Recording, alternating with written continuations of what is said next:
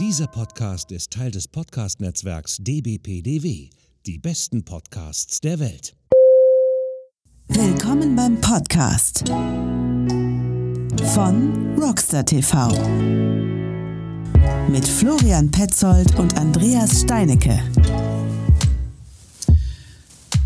Einen wunderschönen guten Morgen aus dem winterlichen Ruhrgebiet äh, wünscht Ihnen da draußen, liebe Zuhörerinnen und Zuhörer, Andreas Steinecke. Ich begrüße auch ganz herzlich mit heute der wunderschönsten Kassengestellbrille meinen lieben Kollegen, den Herrn Petzold. Frisch aus den 80s, aus dem schönen Castor Brauxel begrüße ich Florian Petzold. Da sagt mir gerade Kassengestell Steinecke.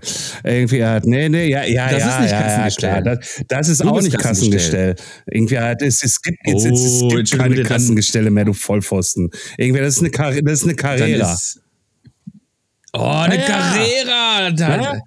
Alter, ich weiß, ich weiß, da ist, ich äh, weiß, ich weiß. Du meinst ja immer irgendwie, ich würde damit aussehen wie Helmut Kohl.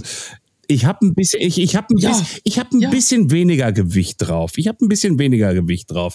Ja, ja. Ne, und und und unser unser unser Gast irgendwie macht hier schon lustige lustige lustige äh, Spielereien. Moment. Bitte. Ja, wobei, Moment. Ich wollte nur sagen, erstaunlich, wie scheiße eine Brille von Carrera aussehen kann. Ist das die ist das jetzt So. die Retourkutsche irgendwie, wie ich dich geliebt habe in einer Audionachricht? Oh Gott, oh Gott, ich will Ja, nicht drüber also. sprechen. Wir wollen alle nicht drüber sprechen. Herzlich Ja, Rico. willkommen, lieber Rico von Rico von MTB News, dass du heute, EMTB News.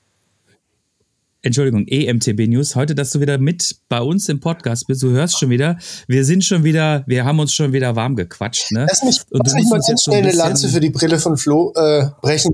Ich finde die Brille total geil. Ich äh, stehe total auf Carrera-Brillen. Ich finde, die ist richtig cool. Ich würde die selber auch voll gern aufsetzen. Ähm, also ich finde sie gar nicht so schlimm, wie du sie hier bezeichnest. Aber, ähm, also ich finde sie Bombe, tatsächlich. Danke, danke, lieber Ja, Rico, danke. Das geht runter wie Öl. Das geht runter wie Öl. Ich sage ich sage es so, ne? Ich sage es so, liebe Freunde, Geschmack macht einsam, aber das ist ein anderes oh Thema. Gott. Ach, Steinecke. Ne? Aber warum So. sind wir heute zusammengekommen? Ganz einfach. Wir machen heute mal ein, oder wir versuchen mal ein Recap von 2023 mit unserem Gast, dem Rico, irgendwie auf die Beine zu stellen. Ihr wisst, wir machen das hier alles immer nur ein bisschen Freestyle. Ähm, also, äh, wenn da noch was Wichtiges dabei war, irgendwie schreibt es hier uns bei uns unten in die Kommentare. Und was ganz, ganz wichtig, irgendwie bei Apple und Spotify bewertet uns, damit wir im Ranking nach oben kommen. Das ist ganz, ganz wichtig für uns. Irgendwie, das tut uns gut, das tut aber auch nachher euch gut. Wie? Das werdet ihr noch irgendwann mal erfahren. Oh, International Man of Mystery. International Man of... Das ist wieder wunderschön. Ich liebe es. Nein, also äh, dieses Recap, das dürft ihr euch jetzt nicht so vorstellen, dass wir jetzt die Monate durchgehen und sagen, das ist unser Highlight des Monats Ja, Januar gewesen. Fall. Auf keinen Fall. Wir machen das jetzt Freestyle. Wir machen, das ist jetzt nicht so eine Geschichte wie Günther Jauch äh, oder damals allzuweilen ähm, Thomas Gottschalk, der dann irgendwie bei RTL saß und irgendwelche Behinderten, es war glaube ich immer Günther Jauch, irgendwelche bescheuerten Jahresrückblicke schon gefühlt Ende September gemacht hat. Ne? Das machen wir nicht. Nee, wir, äh, wir quatschen einfach äh, mit Rico, weil er natürlich auch unser, äh, ähm, unser Ohr in die Gott, was, ja, wie kommt soll ich jetzt? das sagen? In die, in ein, eine der größten Online-Redaktionen zum Thema Mountainbiken und überhaupt Biken ist. Insofern, boah, dass ich den Satz noch Gerade hingekriegt gekriegt Ja, habe, bin ich schon wunderbar. bin ich schon ein bisschen stolz. Nee, also, ähm, Rico, ähm, ich frage dich jetzt einfach mal, was ist denn so dein, dein Highlight des Jahres 2023 gewesen? Ich würde ich würd tatsächlich gleich drei, drei Highlights ähm, da zusammenpacken, weil weil es ähm, die, die drei Sachen sind irgendwie für mich ziemlich spannend gewesen.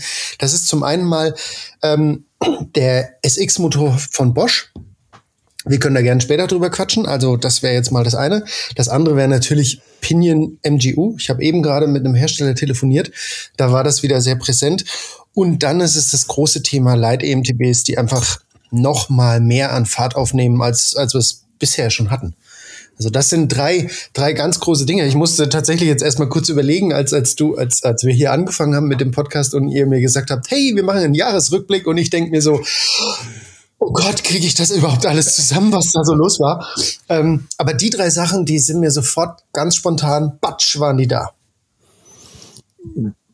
Okay, das ist jetzt natürlich alles ein bisschen äh, EMTB-lastig, ist aber natürlich kein Problem für uns, weil wir begrüßen ja auch unsere EMTBler sehr Wir sind offen für- wir sind- Podcast. wir, wir machen ja keine sind ja Unterschiede. Wenn wir, wenn, wenn, wenn wir da noch ein bisschen äh, in die Bio, in der Biowelt bleiben wollen, dann würde mir natürlich ne, noch dazu noch zwei Sachen einfallen. Das wäre nämlich einmal die äh, Stealth-Bremsen von SRAM, also Stealth-Design und ähm, es wäre Transmission.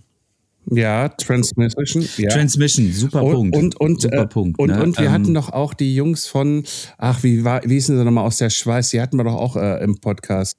Gammux. Gammux. Genau, genau. Also das fand ich ja auch irgendwie die Rahmengeometrie, äh, Geometrie, geschweige denn, dass das aus einem Block so gefräst worden ist, irgendwie halt, und wie er uns es erklärt hat. Das fand ich schon, äh, also Heidewitzka, Herr Kapitän, um das mal so zu sagen. Also da habe ich auch sehr, sehr spannend zugehört.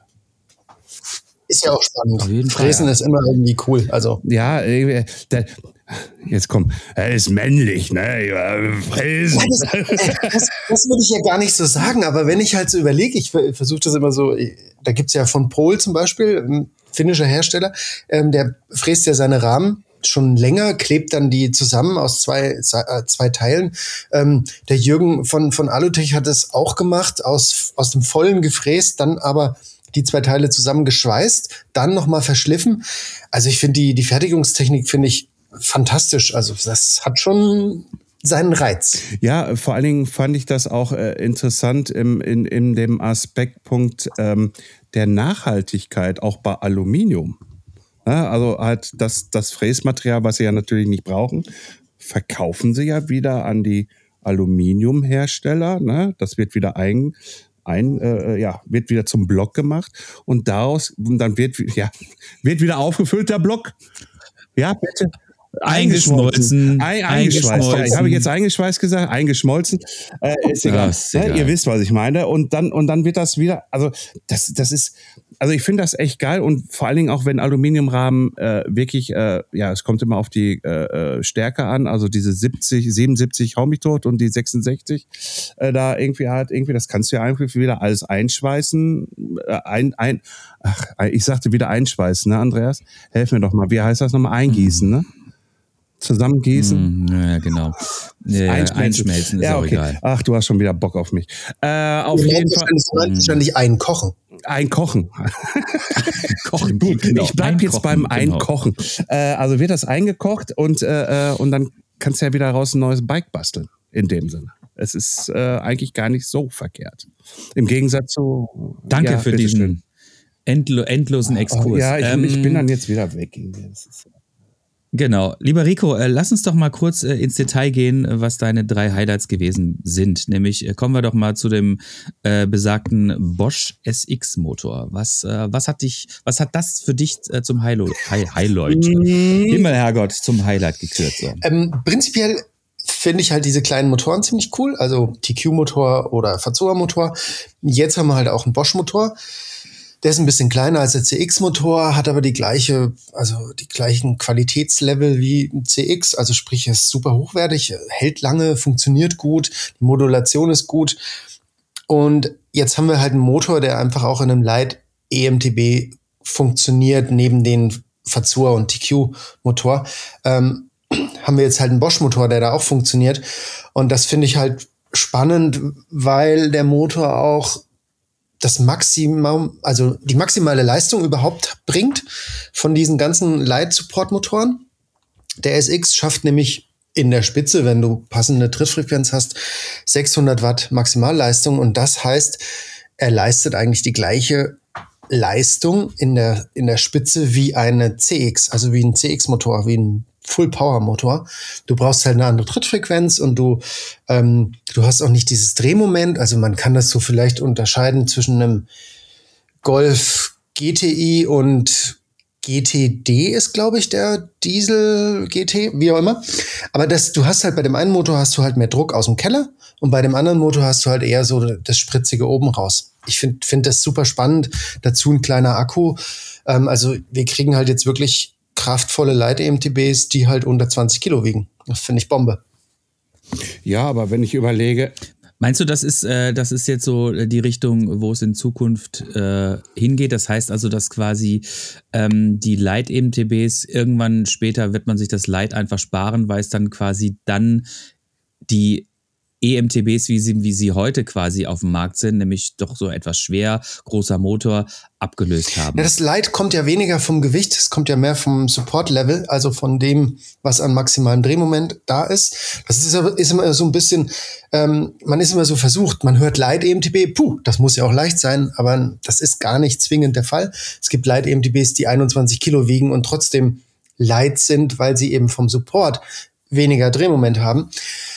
Ich glaube, ähm, wir werden, aktuell gibt es ja noch drei Klassifizierungen. Wir haben äh, das Power EMTB, Performance EMTB und Light EMTB. Und ich denke, dass dieses Power und Performance, das wird man irgendwann nicht mehr unterscheiden. Wir werden dann quasi Full Power und, sag mal mal, Half Power oder Low Power haben. In irgendeiner Form, wie auch immer wir das dann benennen. Ähm, ich denke, man wird es immer noch unterscheiden, weil es ist ja schon, schon schon wichtig zu wissen, ob ich jetzt einen Motor habe, der nur 50 Newtonmeter maximales Drehmoment hat oder eben 85, 90, 100, wie auch immer. Ähm, ich, ich, ich könnte mir vorstellen, dass beides noch ein bisschen getrennt wird. Wir haben da auf der einen Seite Full Power und auf der anderen Seite, wie auch immer wir es nennen, das wird schon so noch bleiben. Aber richtig spannend an der Nummer ist, dass ist mir nämlich aufgefallen, ich habe die Woche einen Übersichtsartikel gebaut für über 15 neue Bikes, die nächstes Jahr kommen, äh, Light-EMTBs. Ähm, und da finde ich sau spannend, du siehst fast keinen Unterschied mehr zum Biobike, also zum motorlosen äh, äh Mountainbike. Die, die liegen durch die kleinen Motoren, die, die, die kleineren Akkus, das liegt so nah beieinander. Ähm, ich ich glaube persönlich, dass ganz viele Hersteller versuchen, vom Design her dieses Gap Bio versus E irgendwie, dass das nicht mehr stattfindet, sondern dass die von vornherein wissen, ähm, also ich glaube, Specialized zum Beispiel hat das gemacht. Also die haben ja irgendwann mal das Enduro gebracht. Und ich glaube, während der Entwicklung vom Enduro hatten die schon die Proportionen vom Kinevo SL im Kopf oder eben beides. Und dann kam das Enduro mit einem gewissen mit einer gewissen Formensprache und gewissen Dimensionierung der Rahmenquerschnitte. Äh, und dann kam das Canevo SL und wenn du beide nebeneinander stellst und die Augen so ein bisschen zumachst, siehst du keinen Unterschied mehr.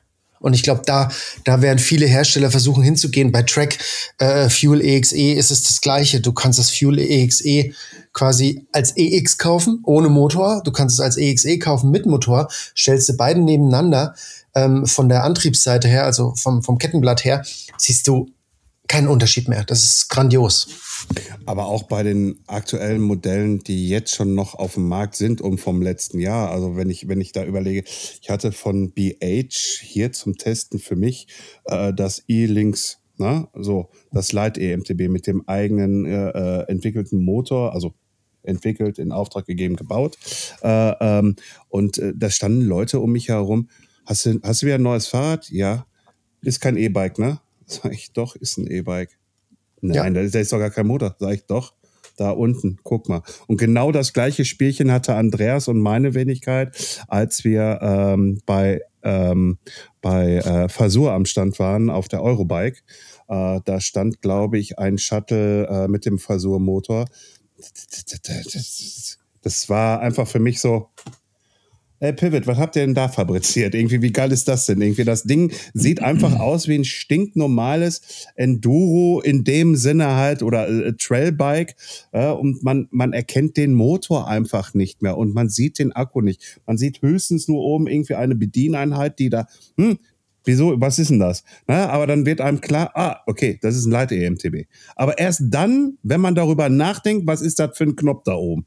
Also das war so meins. Und Andreas, du hast ja, warst ja auch noch bei Nox irgendwie und äh, da war genau der gleiche Spaß. Ne? Also weil die verbauen ja auch nur Fasur. Und da standen wir und der Andreas stand nur, aber das kannst du ja selber erzählen. Du warst da, hä?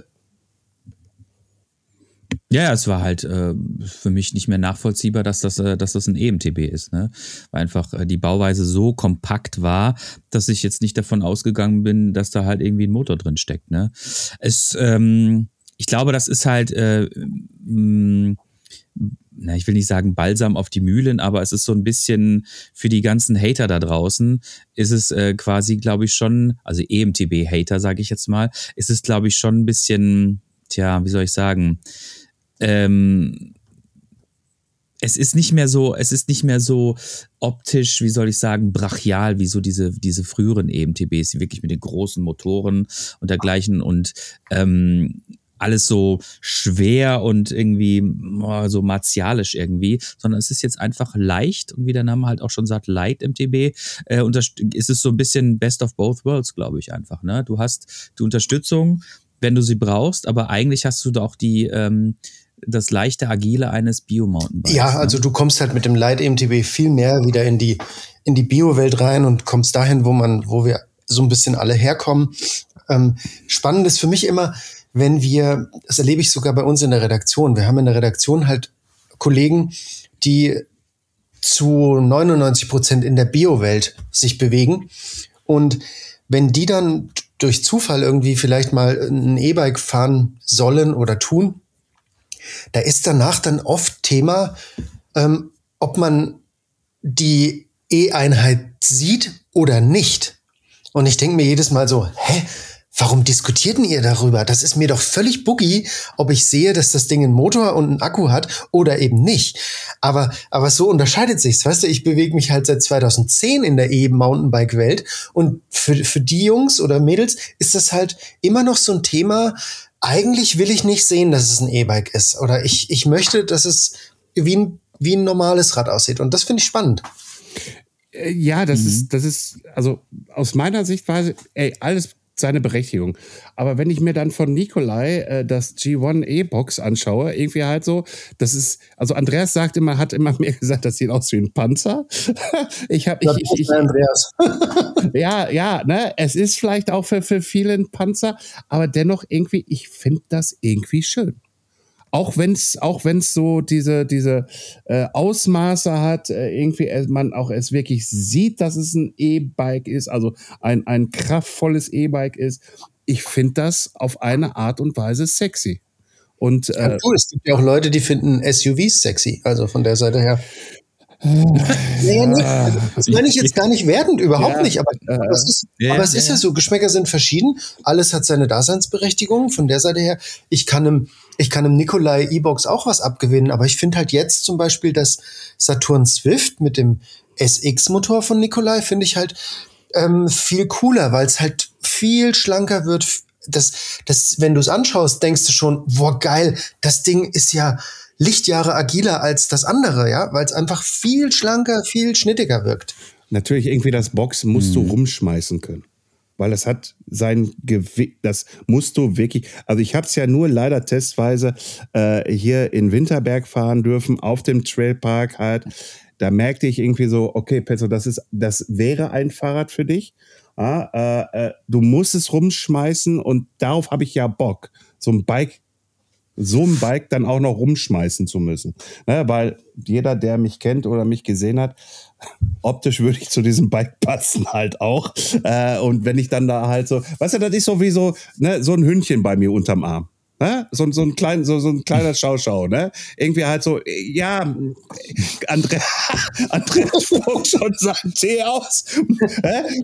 Alter, ernsthaft, ne? ernsthaft. Das, das, das, das, das, das wäre auch also. nicht so, klar, man liebt das Viech, ne? Irgendwie halt so, ja, aber da gehört eigentlich ein großer Hund neben dir, Petzo. Ne? Deswegen halt so, aber auch grundsätzlich mit dem Light EMTB von, von ähm, äh, mit dem E-Links, ich fühlte mich da auch wohl. Ich bin damit auch richtig Kilometer mitgefahren. Also wirklich, ich habe ich es noch niemals geschafft gehabt, den Zusatzakku da irgendwie halt leer zu kriegen. Deswegen irgendwie, ich bin gespannt, was nächstes Jahr wirklich da für E-Bikes in dem Sinne in der Kategorie Light wirklich da uns präsentiert werden, weil wir haben leider noch nicht so wie du das Glück, dass wir äh, auch so welche Präsentationen schon schon vorbereiten können. Äh, aber ich bin gespannt. Ich bin sehr gespannt. Also spannend, spannend, glaube ich, wird's. Ähm, ich habe, bevor der SX-Motor da war, haben wir auch schon viel über Light EMTBs gequatscht. Ähm, und da habe ich ganz oft gesagt, es ist halt dann spannend, wenn die Bikes, die jetzt aktuell, also das war Anfang des Jahres irgendwann, wenn die Räder wirklich in den Markt kommen und die Leute sagen, gerade so Umsteiger, die einfach sagen, oh, ich habe fünf Kumpels, die fahren nur noch E-Bike, ich kaufe mir jetzt auch endlich ein E-Bike. Und die haben sich vielleicht ein Light-EMTB gekauft, weil die noch sehr in der Biowelt verhaftet sind. Und die waren dann trotzdem in der Gruppe die langsamsten, weil sie halt einfach mit einem Fazur oder einem TQ-Motor, einem Bosch CX im Uphill nicht hinterherkommen, außer der mit CX fährt im Eco-Modus.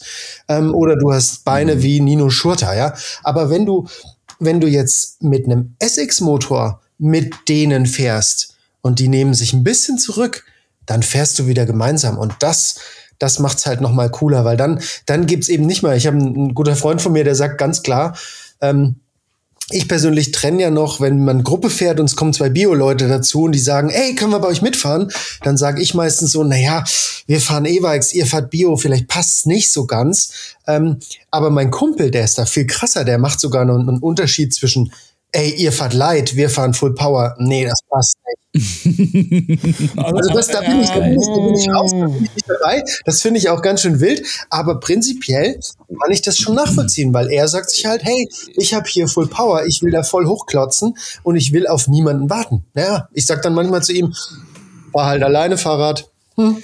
Ja, ja, ja, genau, genau. Das, so, so sehe ich das dann auch. Irgendwie fahr halt alleine mit deinem, auch mit diesem mit diesem Gedanken, fahr doch bitte alleine, um das mal klar als Statement rauszugeben. Also ich kann mich nur dran erinnern, äh, äh, wo wir äh, zum Anfang des Sommers hin äh, unsere erste Community, also Community-Treffen hatten, wo wir dann natürlich Mountainbike gefahren sind, hatte ich von TOC äh, ähm, das Gramm äh, zur Verfügung. Uh, und uh, ich bin mit dem gefahren und uh, es war, glaube ich, noch ein anderer E-Biker mit dabei, der Frankie, genau. Um, und alles andere war dann auf Bio unterwegs. So, was haben wir gemacht? Wir haben uns natürlich der Gruppe angepasst. Und äh, wenn wir einfach mal vorgefahren sind, dann haben wir gewartet. Und das gehört sich gefälligst auch nochmal dazu, dass man, wenn man einen Gruppenausflug macht, äh, und da ist ein Mischmasch zwischen Light oder Vollpower und Biobike, man fährt geflucht, verflucht nochmal eins zusammen. Ja, man sprengt doch nicht die Gruppe. Ja, also äh, das ist, das, ist, das, ist, das ist wieder für mich. Du, Rico, letztes Mal hatte ich eigentlich so ein Thema angeteasert. Ich will es eigentlich auch noch mal eben kurz anteasern, ähm, weil ich bin die ganze Zeit am äh, Forschen und am Suchen und ich glaube, ich habe da jemanden gefunden für unseren nächsten Podcast, für nächstes Jahr schon. Das wird jetzt hier kein Schlusswort. Äh, wir haben ja erst nur 22 Minuten gequatscht. Ähm, aber aber noch mal dieses Thema Einheitsstecker. Oh, ja, ja, ja. Ne? Also äh, und und äh, was der Gedankengang noch weitergegangen ist bei mir, nicht nur Einheitsstecker, sondern äh, Einheitsverkabelung auch innen drin. Hintergrund wäre einfach für mich der Gedanke, ja, wenn da was kaputt ist irgendwie, dann kannst du doch von alten EMTBs die Sachen nehmen und da wieder reinpacken, weil das ist wieder eine Wertschöpfung, irgendwie halt so, ne, nicht wegschmeißen, sondern rausholen, zack, und wieder vernünftig miteinander verkabeln. Ja, irgendwie von alten EMTBs. Aber das ist jetzt nur so ein Teaser gewesen. Ich wollte da genau das also, wollte, genau das also wollte ich sehen. Das also wollte ich sehen, dein Gesichtsausdruck. Aber pass auf, auf den Einheitsstecker können wir, können wir voll, bin ich, bin ich sofort dabei. Habe ich auch ein paar coole Beispiele tatsächlich, weil ähm, als, als Bosch auf das Smart-System umgestiegen ist. Ihr kennt, ihr erinnert euch alle wahrscheinlich, da kam dann der 750er Akku, ähm, es gab ein bisschen eine neue äh, äh, Software und es gab eine neue Architektur des Ladesteckers. Ja, da habe ich damals zu dem PM gesagt, Leute, A, ihr habt einen 750er Akku gebracht, wo ist das 6a Ladegerät? B, warum habt ihr die Steckerarchitektur geändert, wenn jemand schon drei Ladegeräte zu Hause hat? Macht das keinen Sinn. Da hat er zu mir gesagt, A, zu dem 6a-Lader sagt er zu mir, naja, wir haben eine Marktanalyse gemacht und das 4a-Ladegerät wird am meisten genutzt. Gucke ich den an und sag, ja klar, weil es mit jedem Rad ausgeliefert wird. Ja, das war das eine. Das andere war das Thema. Das, das ist doch schon ein schwaches Argument, ey. Pass auf, es geht noch weiter, es wird noch besser. Es wird noch besser, nämlich ähm, dann ging es um die Steckerarchitektur, weil du kannst das alte Ladegerät nicht an das Smart-System stecken. Und da sagt er zu mir, wir wollten einen klaren Cut. Habe ich gedacht, okay, gut, kann ich jetzt mal so mit leben. Dann war dieses Meeting rum. Dann hatten wir vor, keine Ahnung, von einem, glaube ich, als wir über SX äh, die Jungs von Bosch wieder getroffen haben, da bin ich dann noch mal hin und habe gesagt, ey, warum denn einen neuen Ladestecker damals? Oder warum denn jeder einen eigenen? Strom ist Strom. Und ob ich den jetzt über so ein Kabel äh, verschicke oder über so einen, ist doch völlig boogie. Und dann gab es halt so, nee, ist es nicht, ist nicht so richtig boogie. Es gibt da so intern dies und das und jenes. Ich bin dann ausgestiegen. Ich habe gesagt, na gut, also ich finde es schade, dass es keinen einheitlichen Ladestecker gibt.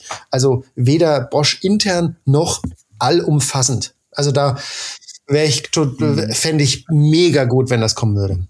Ja, und zum Abschluss mal eben kurz, die haben alle gelernt von Apple. Und es musste erst wirklich eine gesetzliche Re Regelung geben, irgendwie halt so, äh, äh dass, dass, dass das einheitlich wird. Man sieht es jetzt, Entschuldigung, wenn ich jetzt hier welche Werbung mache für Apple, man sieht es am iPhone 15 USB-C. Äh, so. Weil die EU hat ein Gesetz rausgebracht und jeden Hersteller, oh, Entschuldigung, Ah Gott, Ja, Gesundheit. Äh, äh, verpflichtet irgendwie hat und selbst auch der große angebissene Apple-Konzern musste sich dem Ganzen beugen. Nur für mich stellt sich dann immer die Frage, muss der Gesetzgeber erst so weit, muss es erst so weit kommen, dass es ein, ein, ein, ein Gesetz gibt? Kann man da nicht eine Art von Gentleman Agreement in dieser Branche, weil ich verstehe es nicht irgendwie halt. Die quatschen doch sowieso alle miteinander. Die quatschen doch sowieso alle. Ich glaube, es geht nur über den Gesetzgeber, weil letztendlich will jeder Hersteller ja sein Süppchen kochen und will auch sein, äh, sein System ist ja das Beste, weil dann geht's ja schon los, wenn, wenn Bosch, Shimano, Brose äh, da sitzen und sagen, ach, was nehmen wir denn? Und da sagt halt Bosch, naja, unsere Verzahnung ist die beste. Dann sagt Shimano, nee, unser System ist das Beste. Und dann sagt Brose, nee, der Rosenberg-Stecker ist der Beste. Also für mich persönlich, wenn sich alle auf den Rosenberg einigen würden, ja, wäre das doch total cool. Fazua nutzt den, Brose-Räder nutzen den, also Specialized, alle Levos, alle Kinevos dieses Planeten haben diesen Stecker. Ähm, warum können die anderen das nicht auch einfach machen? Man muss es ja, Ja. nicht neu erfinden. Ja, und wie du gerade auch richtig schön gesagt hast, und das lassen wir jetzt einfach mal so stehen, da kommt Strom rein. Nichts anderes. Warum muss man da, ne? So. Ah, so, wo war's? Was war dein zweites Highlight? Mein zweites Ja, Highlight. mal, was, Ach so. Andreas wollte noch was. Andreas Ah, ja. wollte noch was. Genau, ich, ich würde, ich würde, ich würde äh, eins äh, von Ricos äh, Highlights kurz intonieren äh, in unserer eigenen Interesse. Nämlich äh, Rico meinte, ähm, dass äh, die Einführung des SRAM äh, GX Transmission auch eins Ja. seiner Highlights gewesen ist. Und das ist auch eins unserer Highlights. Äh, Grüße gehen raus an Moritz von SRAM. Äh, vielen herzlichen Dank nochmal, dass du bei uns im Podcast gewesen bist. Er ist nämlich einer, es, er ist der erfolgreichste Podcast, den wir in der gesamten Geschichte von äh, Rockstar TV bisher ähm, ja, aufgenommen haben. Also, ne, das war. Präsentiert haben. Und das Ding, das Ding, präsentiert haben. Genau, und das Ding, das Ding hat immer noch äh, äh, konstante Abrufzahlen. Also, das heißt, ähm, na, wir sind jetzt, äh, wir sind jetzt, äh, wir sind jetzt nicht der größte Podcast Ach, der Welt, komm, ne? aber, und unsere aber wir sind die Abrufzahlen sind, geilsten. Wir sind die geilsten, sei doch ehrlich. Genau, genau. Und ähm, aber es ist durchaus repräsentativ. Insofern glaube ich, war das, was SRAM gemacht hat, schon ein ziemlich smarter Move, würde ich sagen. Äh, definitiv. Ähm, wollen wir, wollen wir vorher noch zu einem zu einem Highlight, was ich vorher aufgeschrieben habe, oder sollen wir Transmission direkt machen? Können wir auch machen. Weil Lass uns Transmission direkt machen und dann bin, kommen wir. bin ich vollkommen bei euch. Also Transmission ist für mich eine richtig fantastische Sache. Vor allen Dingen, ich, ich versuche das Pferd mal von hinten aufzuzäumen. Vor, ich glaube, vier Jahren oder so, oder fünf Jahren, vier Jahren, glaube ich, kam das universelle Schaltauge UDH. Das ist ein mini kleines Bau Bauteil an einem riesengroßen Fahrrad. Ja, so. Ich habe damals gesagt, wie geil ist denn das? Wir haben ein universelles Schaltauge, was jetzt das äh, spielt übrigens auch auf den Einheitsstecker ein. Ähm, wir haben ein universelles Schaltauge, was an jedem Bike gleich ist. Ich kann mich erinnern, zu Zeiten von Highbike hatten wir mal äh, das Problem, dass wir dem Handel keine Schaltaugen schicken konnten, weil die Schaltaugenlieferung aus Asien in fünf Monaten angesetzt war. Das heißt, jeder, der in den Laden kam und gesagt hat, mein Fahrrad fährt nicht mehr, weil das Schaltauge krumm ist, da musste der Händler sagen, ja, wir können in einem halben Jahr können wir dein Rad wieder reparieren. Ähm, wegen so einem kleinen Bauteil. So, jetzt haben wir UDH. UDH heißt, jeder hat das gleiche Schaltauge. Es gibt zigfach da draußen. Du, du kannst sogar, wenn du im Urlaub bist und das Schaltauge ist krumm, gehst du zu deinem Kumpel, der irgendwo rumsteht oder irgendwem und fragst, hey, hast du ein Schaltauge dabei? Ja, ich habe eins dabei. Komm, verkauf's mir, ich baue es mir hin. Du brauchst kein Special Teil mehr. So. Jetzt ist dieses UDH ist ja der einer der Kernbausteine, was man braucht, um Transmission zu verbauen. Das bedeutet für mich, man hat bei bei SRAM so eine lange Timeline schon im Kopf gehabt, dass man vor vier Jahren schon wusste, wir machen irgendwie Transmission. Ob das Baby damals Transmission hieß oder Apollo oder äh, Mondlandung, ist ja völlig wurscht. Aber Fakt ist, eine so lange, so, so lange Timeline zu haben, das finde ich in der Bike-Welt tatsächlich beeindruckend. Mag jetzt für manche da draußen wild klingen, aber es gibt ganz viele Bikes, die wirklich über Nacht gestrickt werden. Vollkommen neue Räder. Andere brauchen ein bisschen länger, aber, aber dass man so eine, einen Vorlauf hat, mit, an, an so kleinen Bauteilen schon dreht, um dann irgendwann das große Ganze zu bringen, ist für mich so beeindruckend, ähm, finde ich fantastisch. Aber kommen wir nochmal zurück zur Transmission, weil wir müssen ja auch über die Vorteile dieses Schaltwerkes reden, weil das... Nein, nein, nein, nein, aber wenn, wenn, wenn, wenn, wenn ich da mal eben kurz äh, äh, reinhaken darf. Ähm, ja, es ist einfach faszinierend zu sehen, irgendwie, wie der Think Tank äh, äh, bei SRAM da funktioniert. Und der, und der Max, mit dem hatten wir ja auch letztes Jahr einen Podcast aufgenommen gehabt auf der Eurobike. Ähm, der hat uns auch mal erzählt gehabt, da gibt es wohl, die Leute werden eingeladen von SRAM und die haben Ideen. Und die präsentieren sie. Und diese Ideen werden dann präsentiert, alles so nacheinander oder, oder nee, direkt nach der Präsentation geht es dann ins Sparring rein. Da wird entschieden, irgendwie, äh, ob an dem Projekt weitergearbeitet wird, an dieser Idee weitergearbeitet wird, ja oder nein. Also kann ich mir richtig schön vorstellen, dass da irgendein Ingenieur stand und ist hingegangen und hat gesagt, hm, lass mal dieses ODH machen. Ja, wofür? Ich habe keine Ahnung, aber wir müssen daran arbeiten, weil irgendwas muss ja mal damit passieren. Andreas? Ja, ich glaube, ich glaube, so könnte ja. es gewesen sein, aber ich, ich, ich möchte gerne daran glauben, was Rico gesagt hat, dass sie nämlich äh, quasi in Amerika angerufen haben, Kevin Feige als äh, quasi ähm, der äh, Chef von Marvel quasi sich als Berater hinzugefügt haben und gefragt haben, Kevin, wie macht man das denn, wenn man jetzt was wirklich richtig lange aufziehen möchte, um dann in zehn Jahren äh, die Ernte einzustreichen? Mach doch einfach dieses Schaltauge. Und das haben sie getan. Und ich, das finde ich, das finde ich, das, was Rico gesagt hat, das habe ich mir so noch nie überlegt, aber das ist, ähm, das ist genial. Und wenn man sich quasi tatsächlich die ähm, darauf folgenden Entwicklungen anguckt, nämlich auch das gesamte Access-System, was äh, sehr, sehr durchdacht und auch ähm, sehr gut funktionierend äh, darauf aufsetzt und jetzt quasi die Weiterentwicklung mit der Transmission, dann muss ich schon sagen, da hat wirklich jemand mal sehr, sehr viel Gehirnschmalz investiert und tatsächlich war wirklich in die Zukunft geplant, was ja Rico auch schon gesagt hat, bisweilen nicht unbedingt ja. vorkommt. Ne? Und das ja. finde ich schon. Da ist, eine, da ist so eine krasse Strategie hinten dran, die also ja, du hast es gerade gesagt, beeindruckend. Das ist das richtige Wort. Und, und so eine Strategie mit so einem Vorlauf, ich möchte jetzt niemanden in der Bikewelt irgendwie zu nahe treten, aber die ist da nicht so häufig. Also oftmals hat man so einen Zyklus, man ist so zwei Jahre vorne, vorne weg.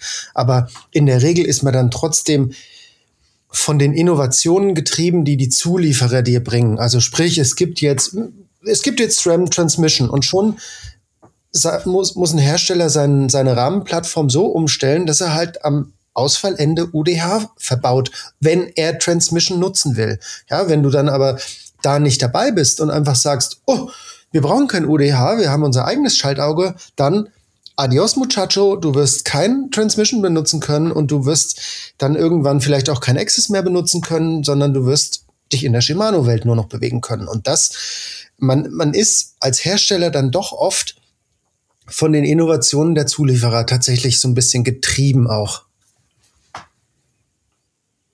Mhm. Okay. Ja, also ähm, da, so, hat, so, so ist das jetzt quasi mal umgedreht worden, ne?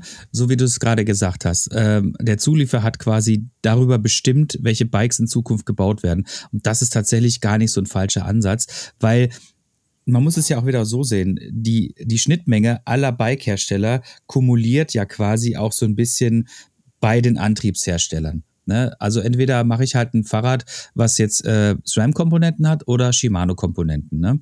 Und das wiederum hat jetzt dazu geführt, dass endlich mal, ne, weil ich weiß nämlich genau, wie das früher, was das für ein Pain in the Ass gewesen ist, wenn dein Schaltauge äh, quasi äh, den Geist aufgegeben hat. Ne? Und ich habe dann auch immer meinen Leuten gesagt, ihr nehmt bloß eure eigenen Schaltaugen mit, weil äh, es gibt nirgendwo dann das Passende für euch. Ne? Und äh, deshalb haben sich auch die Leute ihre äh, eigenen persönlichen kleinen ähm, äh, Ersatzteillager vollgekloppt mit Schaltaugen. Ich habe, ich finde heute noch Schaltaugen von meinen Ja, alten Rädern. Ne? Was soll ich damit? Ne? Also Katastrophe, unterschiedlichen genau. Schaltaugen, Katastrophe und, und ich finde es tatsächlich ein, ich sag's jetzt mal echt salopp, ein Armutszeugnis, dass es nach wie vor brandneue E-Bike-Modelle gibt auf diesem Planeten, die ohne UDH kommen. Die dieses Jahr vorgestellt worden sind, gute Räder, wo ich aber direkt hinschaue und sag, why? Warum, warum habt ihr kein UDH da dran? Verstehe ich nicht. Ich kann es nicht verstehen. Ja, aber, aber, aber was haben die denn da? Ich gehe mal davon ganz stark aus, lieber Rico. Du bist doch einer, der geht hin und, und, und sagst denen das. Natürlich, so. natürlich. Was, was, was haben die denn darauf geantwortet? Na, das ist halt zum Beispiel in dem speziellen Fall ähm, war es dann so, dass meistens, meistens gibt es ja erstmal so eine, meistens, also witzig ist, dass so ein Gespräch, was ja dann in der Regel out of record komplett stattfindet, Ja. weil die, die, die Hersteller kennen mich, die wissen, der Rico kommuniziert ähm, ehrlich und undiplomatisch an der Stelle. Ich sage halt einfach, was Sache ist, was ich empfinde, ähm, aus meiner Erfahrung heraus auch. Und da wird dann, äh, bei solchen Gesprächen wird dann relativ schnell aus einem offenen Gespräch auf der Gegenseite in ein Marketinggespräch umgeswitcht, wo dann eben diese paar Vorzüge versucht werden, mir schmackhaft zu machen. Und ich sag dann immer, ey, ey, hey, du redest mit mir, wir reden out of record, du kannst sagen, es ist scheiße. Ja, aber das, das wird dann versucht zu vermeiden. Also in dem speziellen Fall wurde dann eben gesagt, dass die Rahmenplattform eben schon eine etwas ältere ist und man es bei der nächsten Rahmenplattform dann oder bei der, beim Update der Rahmenplattform berücksichtigen wird. Die müssen es auch berücksichtigen. Also ich glaube, in in, in drei Jahren oder selbst in zwei Jahren, glaube ich, sehen wir kein Mountainbike, E-Mountainbike mehr ohne ODH-Schaltauge. Es macht ja auch Sinn. Es ist, es ist genauso wie ein, wie ein, äh, eine X12 Steckachse am Hinterrad oder eine 15 Millimeter Steckachse am Vorderrad. Das ist, das muss Standard sein. Komplett. Ja, Und das finde ich, das finde ich also, ich, also wenn, wenn, wenn, wenn, wenn wir jetzt schon über Standards sprechen, irgendwie halt so. Ich wollte- Ich wollte noch ganz kurz sagen, also diese. Vision bei SRAM und RockShox ist für mich grandios. Also nochmal ein dickes Lob da raus an, an alle, die da mitgewirkt haben. Ich finde es fantastisch. Äh, aber wenn wir dann nochmal wirklich dann auf die Tritt, also Trittlager, Lager. Ne? Also da, da, da will ja SRAM hat ja auch versucht, äh, äh, äh, gegenzuwirken, äh, äh, aber da haben sie, da sind sie leider so ein bisschen leider gescheitert. Oder wie siehst du das? Ja, wobei ich sagen muss, ein, ein, ein Tretlager oder Innenlager geht nicht so häufig kaputt wie ein Schaltauge. Nein, Also schon richtig. die Notwendigkeit, die Notwendigkeit, dass ich jetzt in den Laden gehe und sage, es gibt genau ein Innenlager, ähm, sehe ich nicht ganz so hoch. Ich bin, ich bin total bei dir. Also ich fände es gut, wenn wir für, für solche Sachen viel mehr eine einheitliche, einheitlichen Standard hätten. Ich brauche kein BB30 oder Pressfit 92 oder BSA. Das ist alles irgendwie ähm, brauche ich nicht. Ich brauche eine die gleiche Einbaubreite und und und fertig. Ja, aber Aber beim, beim Schaltauge war es halt augenscheinlich, dass da wirklich die Notwendigkeit besteht. Okay, pass auf, dann lass uns doch die letzten zwei Minuten jetzt dann nochmal wirklich über die Transition sprechen. Oh ja, stimmt, noch zwei Minuten.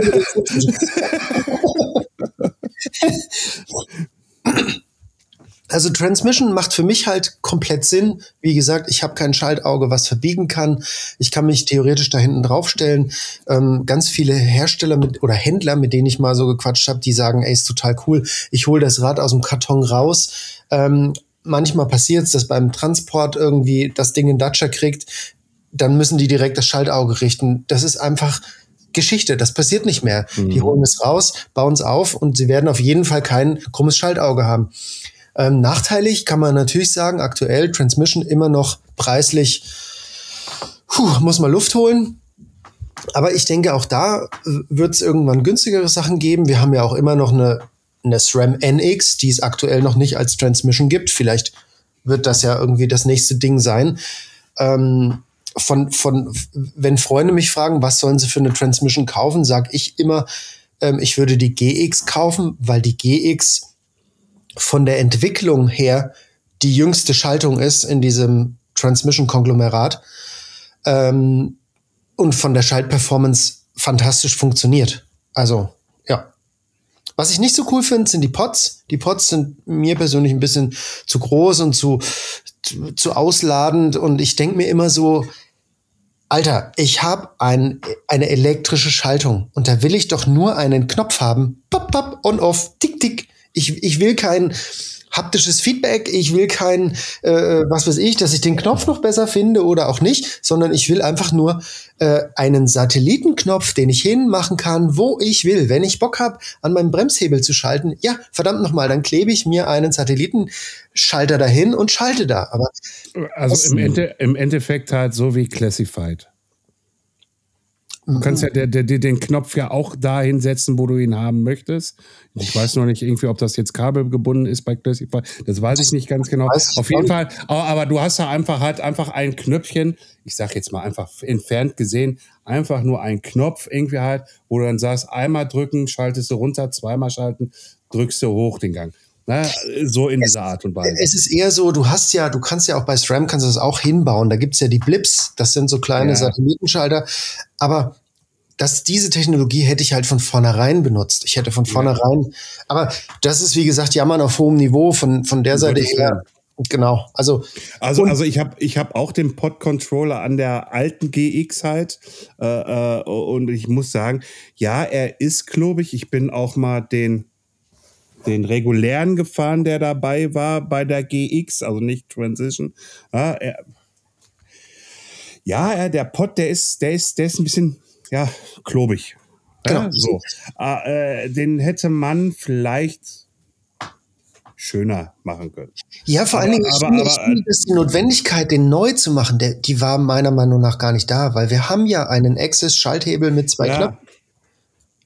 Und der, der Schalthebel ist kleiner. Von der Seite her, ja, ich meine, wie gesagt, ich glaube, dass das auch noch nicht äh, Weisheit letzter Schluss ist. Da wird irgendwann Um Gottes Willen. was Kleineres geben. Also das Feedback ist ja ähm, aus allen Richtungen eigentlich gekommen, dass die Pods halt, ähm, der Name zwar cool ist, aber das Produkt eigentlich ein bisschen zu groß und zu klobig ist.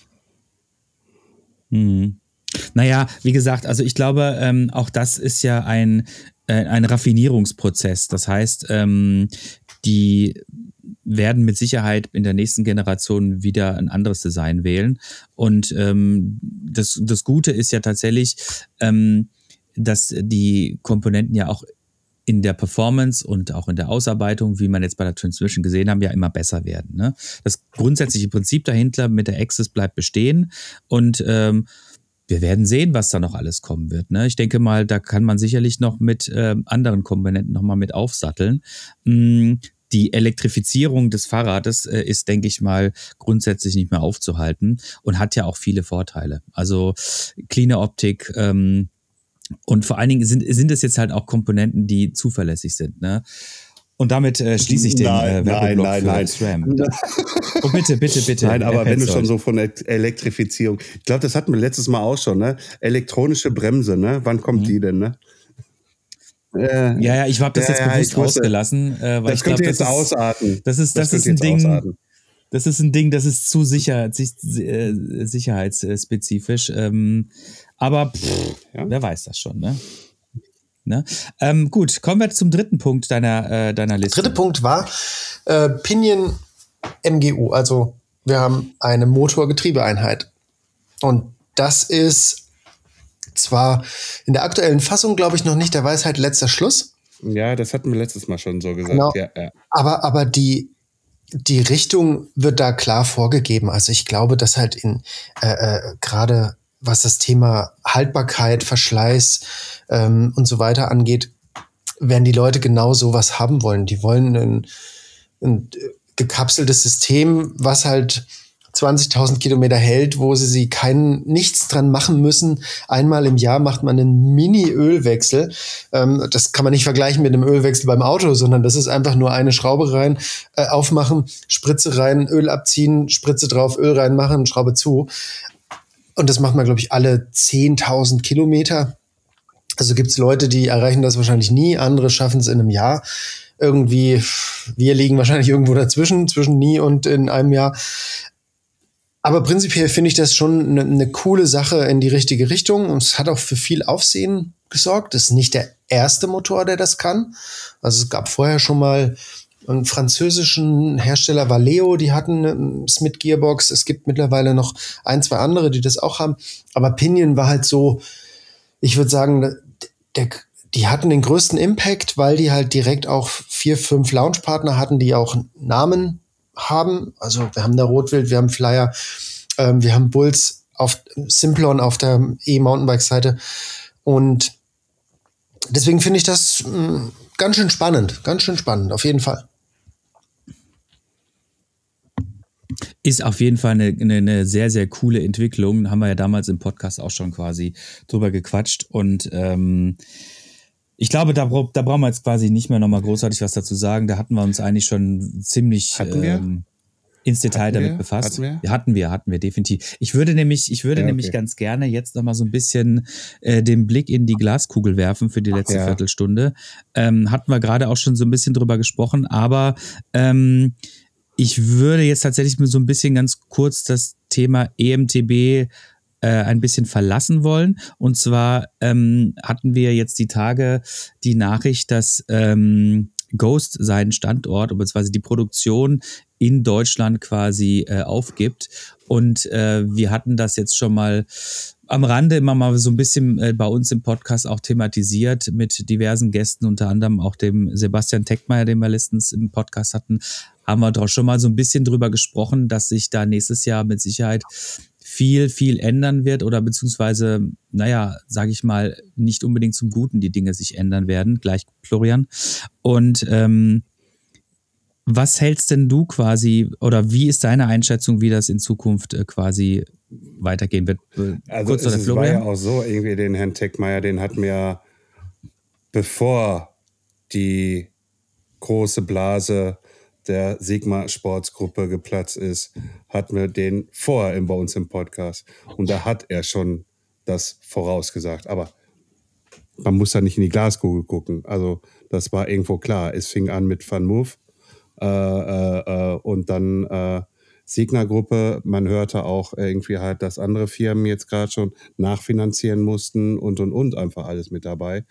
Und ähm, da kommt, glaube ich, noch auf uns zu. Oder wie siehst du das, Rico? Ähm, also ich glaube, dass da noch einiges auf uns zukommen wird. Für mich hat das Ganze so zwei, zwei Seiten. Auf der einen Seite frage ich mich tatsächlich, warum kann es einer Branche, der es ins, in, in den letzten drei Jahren so abartig gut ging, über Nacht so schlecht gehen? Ähm, das, Ja. das, das stimmt auch, also das richtig. trifft auch nicht alle. Es gibt richtig. Hersteller. Ich hatte das letztens erst mit einem Hersteller, der hat zu mir gesagt, uns betrifft das gar nicht so. Wir haben nämlich in den Zeiten, ich sag mal, Corona-Nachwehen, unsere Kapazitäten nicht versucht zu verdreifachen, sondern wir haben gesagt, hey, lass uns mal versuchen, 10% mehr zu machen. Und die fliegen gerade nicht so auf die Nase oder denen fliegt nicht alles um die Ohren wie anderen Herstellern, die quasi ihre Produktion teilweise um 300 Prozent versucht haben zu steigern. Und dieses Jahr im Herbst in Asien, wo halt äh, quasi die, die Hersteller die Vororder bei den, bei den Rahmenbauern, sage ich jetzt mal ganz grob, äh, äh, machen. Da gibt es zum Beispiel einen großen amerikanischen Hersteller, der einfach sagt, ähm, okay, von 100 Prozent, die wir letztes Jahr bei euch gebucht haben, buchen wir jetzt noch, Achtung, festhalten, 20. Wir buchen noch 20 Prozent von den 100 vom letzten Jahr. Also das ist, das ist utopisch, ja, das muss man sich mal, mal vorstellen. Das ist ja ein Einbruch um, keine Ahnung, das ist ja Wahnsinn. Ähm, es gibt andere Hersteller, die haben, man munkelt, in, in Nordamerika gibt es ein Lager von einem riesigen amerikanischen Hersteller, äh, wo über 150.000 Räder stehen, die einfach aktuell nicht verkauft werden, die vielleicht auch niemals verkauft werden können, weil sie noch mit einem anderen Motorsystem ausgestattet sind. Also das ist, ich denke, für mich ist es immer so ein bisschen ein Zeichen, ähm, ähm, ähm, dass, dass es denen so über Nacht so schlecht geht, dass man halt wirklich versucht hat, an falscher Stelle zu krass zu wachsen, vielleicht zu gierig war, ich weiß es nicht. Ich denke, dass es einige es wird jetzt keine Hersteller in den, in den nächsten halben, dreiviertel Jahr zerreißen. Das glaube ich persönlich nicht. Ich, ich kann mir aber vorstellen, dass es diverse Händler zerreißen wird, die einfach die das, den, das Lager voll haben, die vielleicht nicht zahlen können, weil, weil die Räder nicht abverkauft werden. Ich denke, sowas kann ich mir vorstellen, wird passieren. Hm, dass Ghost die Produktion ins Ausland verlegt, war, hm, ist für mich jetzt nicht so brandneu, aus dem einfachen Grund, ähm, Ghost gehört ja zu Axel. Axel in, in, in mhm. Holland und Axel hat schon seit boah, schon, schon in den, in den frühen 2000er Jahren hat Axel in Ungarn schon mit Axel Hunland eine Produktion aufgemacht, wo damals schon Highbike produziert wurde, Lapierre, Kogamiata, äh, Batavus, Vinora. Ähm, und es macht ja nur Sinn, so einen Standort dann auf, also noch weiter aufzubohren und dann vielleicht zu sagen, okay, wir haben hier die Qualität, das Qualitätslevel passt, ähm, wir lassen komplett Ghost dort herstellen. Ich meine, das ist natürlich schade für, für alle, für unser Land und für alle, die, die im Fichtel dort arbeiten oder gearbeitet haben. Aber letztendlich ist es aus unternehmerischer Sicht vielleicht sogar verständlich. Um, was dazu kommt, aktuell heißt es ja von Ghost noch, wir, es betrifft nur die Produktion. Das heißt, das Lager, das Marketing und ähm, der Vertrieb bleibt in Dings, also in Waldsassen sitzen. Da würde ich aber mir vorstellen, okay, wenn das Lager leer ist, brauche ich keine Lagerhaltung mehr dort. Vertrieb brauche ich von dort vielleicht auch nicht mehr und Marketing kann man auch vielleicht in Schweinfurt machen, gemeinsam mit Highbike, die auch zu Axel gehören. Also ich könnte mir vorstellen, das würde über kurz oder lang auch zusammen, zusammenziehen. Und dann ist dieser Standort im Fichtel vielleicht gar nicht mehr existent. Ja, und da, und da greife ich jetzt mal gleich ein irgendwie halt und denke mir, du hast es zwar richtig gesagt, es ist eine unternehmerische äh, Entscheidung, aber auch jeder Unternehmer sollte doch mal auch vielleicht mal darüber nachdenken, was ist denn mit den Menschen, die ich da jetzt rausschmeiße? So, äh, so. Ja, na, ja, nein, Andreas, Andreas. Äh, ich meine, ich, ich, ich, ich, ich, guter ich, Punkt. Ich meine, Frage. Äh, äh, weißt du, irgendwie, da sind wahrscheinlich Leute irgendwie, die schon seit 15 Jahren oder länger da drin arbeiten, irgendwie halt und haben die Fahrräder für zigtausend Menschen da aufgeschraubt gehabt, können sich mit dieser Firma komplett identifizieren ähm, sehen das äh, ja zum Teil vielleicht auch ihren, als Place to be an. Und der wird jetzt wegen einer unternehmerischen Entscheidung, weil ähm, ich verdiene jetzt hier nicht so viel, weil deutscher Standort zu teuer ist, irgendwie der, der, der, der, äh, hier, der, der, der, die Löhne steigen irgendwie halt und äh, wo ist da die unter, unternehmerische Verantwortung gegenüber den Mitarbeitern? Und da bin ich halt so ein bisschen der anderen Meinung, vor allen Dingen, weil wir vor kurzem auch noch einen Podcast hatten mit jemandem, aber der kommt ja bald, ähm, wo es genauso um diese Thematik ging. Ähm, ja, Rico, bitte. Ähm, ich habe dazu auch eine Meinung, aber du bist der Gast. Also ich bin da, ich bin da äh, komplett bei dir, Flo. Für mich ist natürlich die soziale, Kom die soziale Verantwortung, die ein Arbeitgeber hat, äh, äh, elementar. Also wir, wir leben in einer Sozialgemeinschaft, wir müssen miteinander. Ähm, ich finde es auch schade, wenn man da sagt, wir bauen die Stellen jetzt ab. Ähm, auf der anderen Seite muss man da allerdings auch sagen, du hast gerade so schön gesagt, da gibt's viele, die mit Passion und Leidenschaft Bikes zusammenschrauben oder geschraubt haben. Dem würde ich jetzt mal entgegenhalten, es gibt auch ganz viele, die dort einfach nur ihren 9-to-5-Job gemacht haben. Und wenn sie jetzt dann woanders landen, dann, dann bauen sie was anderes zusammen. Ich meine, das mag jetzt vielleicht ein bisschen blöd klingen, aber ist gar nicht blöd gemeint, sondern einfach nur, da waren bestimmt ganz viele, die, ähm, die mit Passion und Leidenschaft dabei waren, die finden aber auch woanders einen, einen coolen Job, um dann wieder Bikes zusammenzuschrauben. Und für andere ist halt so saublöd, dass sie ihren Job verlieren, aber sie werden woanders auch Jobs finden. Von der Seite her, ja, es hat halt alles so sein Für und Wider. Das muss man leider sagen. Also grundsätzlich ist es natürlich so, dass wir ähm, in einer Welt leben, ja, äh, wo es schön wäre, wenn quasi die ähm, die Arbeitgeber so ein soziales Gewissen hätten.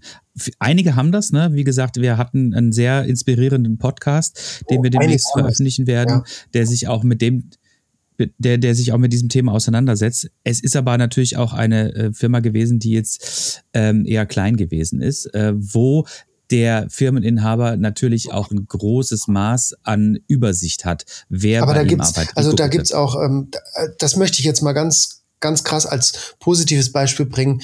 Canyon. Canyon hat als erster Fa äh, Her Fahrradhersteller einen Tarifvertrag, wo auch, wo zum Beispiel ähm, Urlaubsregelungen drin sind, ähm, ähm, äh, Urlaubsgeldregelungen, äh, alles Dinge, die es in der Fahrradwelt eigentlich als Tarifvertrag so nicht so richtig gibt. Ähm, und sie haben sogar Sachen drin für, ähm, für Frauen. Und das finde ich an der Stelle echt beeindruckend. Ähm, Frauen bekommen dort äh, für ihre monatliche Periode, glaube ich, wenn es denen schlecht geht, einen Tag frei oder zwei sogar, ohne dass sie da irgendwie wirklich Gründe nennen müssen. Ähm, und auf den Toiletten gibt's kostenlose ähm, Menstruationsprodukte. Ähm, und das ist halt, ich meine, wir drei sind jetzt keine Frauen, aber ich glaube, wir können alle äh, verstehen, was das bedeutet. Und ähm, also da, da, das möchte ich mal herausheben. Also Canyon macht da einen gigantischen Job. Sie, Canyon macht, macht den Job, Ja, den richtig, alle anderen machen richtig. müssten. So. Ne? So, das ist es nämlich. Und äh, es ist, das ist deshalb bemerkenswert, weil Canon halt so ein großer, äh, so eine große Firma ist. Ne?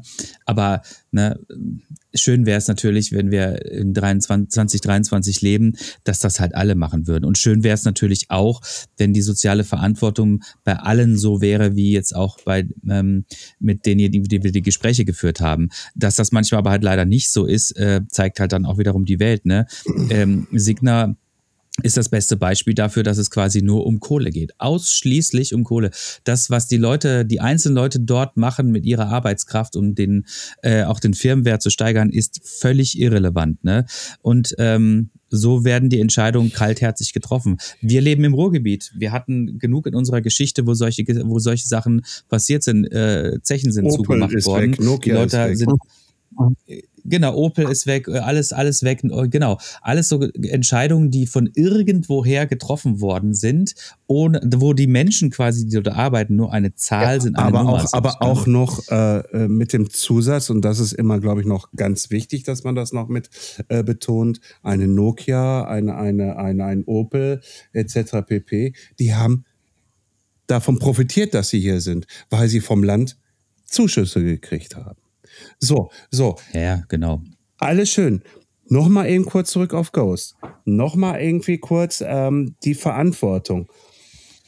Gut, Rico, du sagst irgendwie halt Leute, die mit Passion da dran waren, die werden definitiv was finden. Bin ich bei dir, bin ich bei dir. Die äh, 0815 irgendwie, die, die, die machen auch wieder ihren 0815-Job.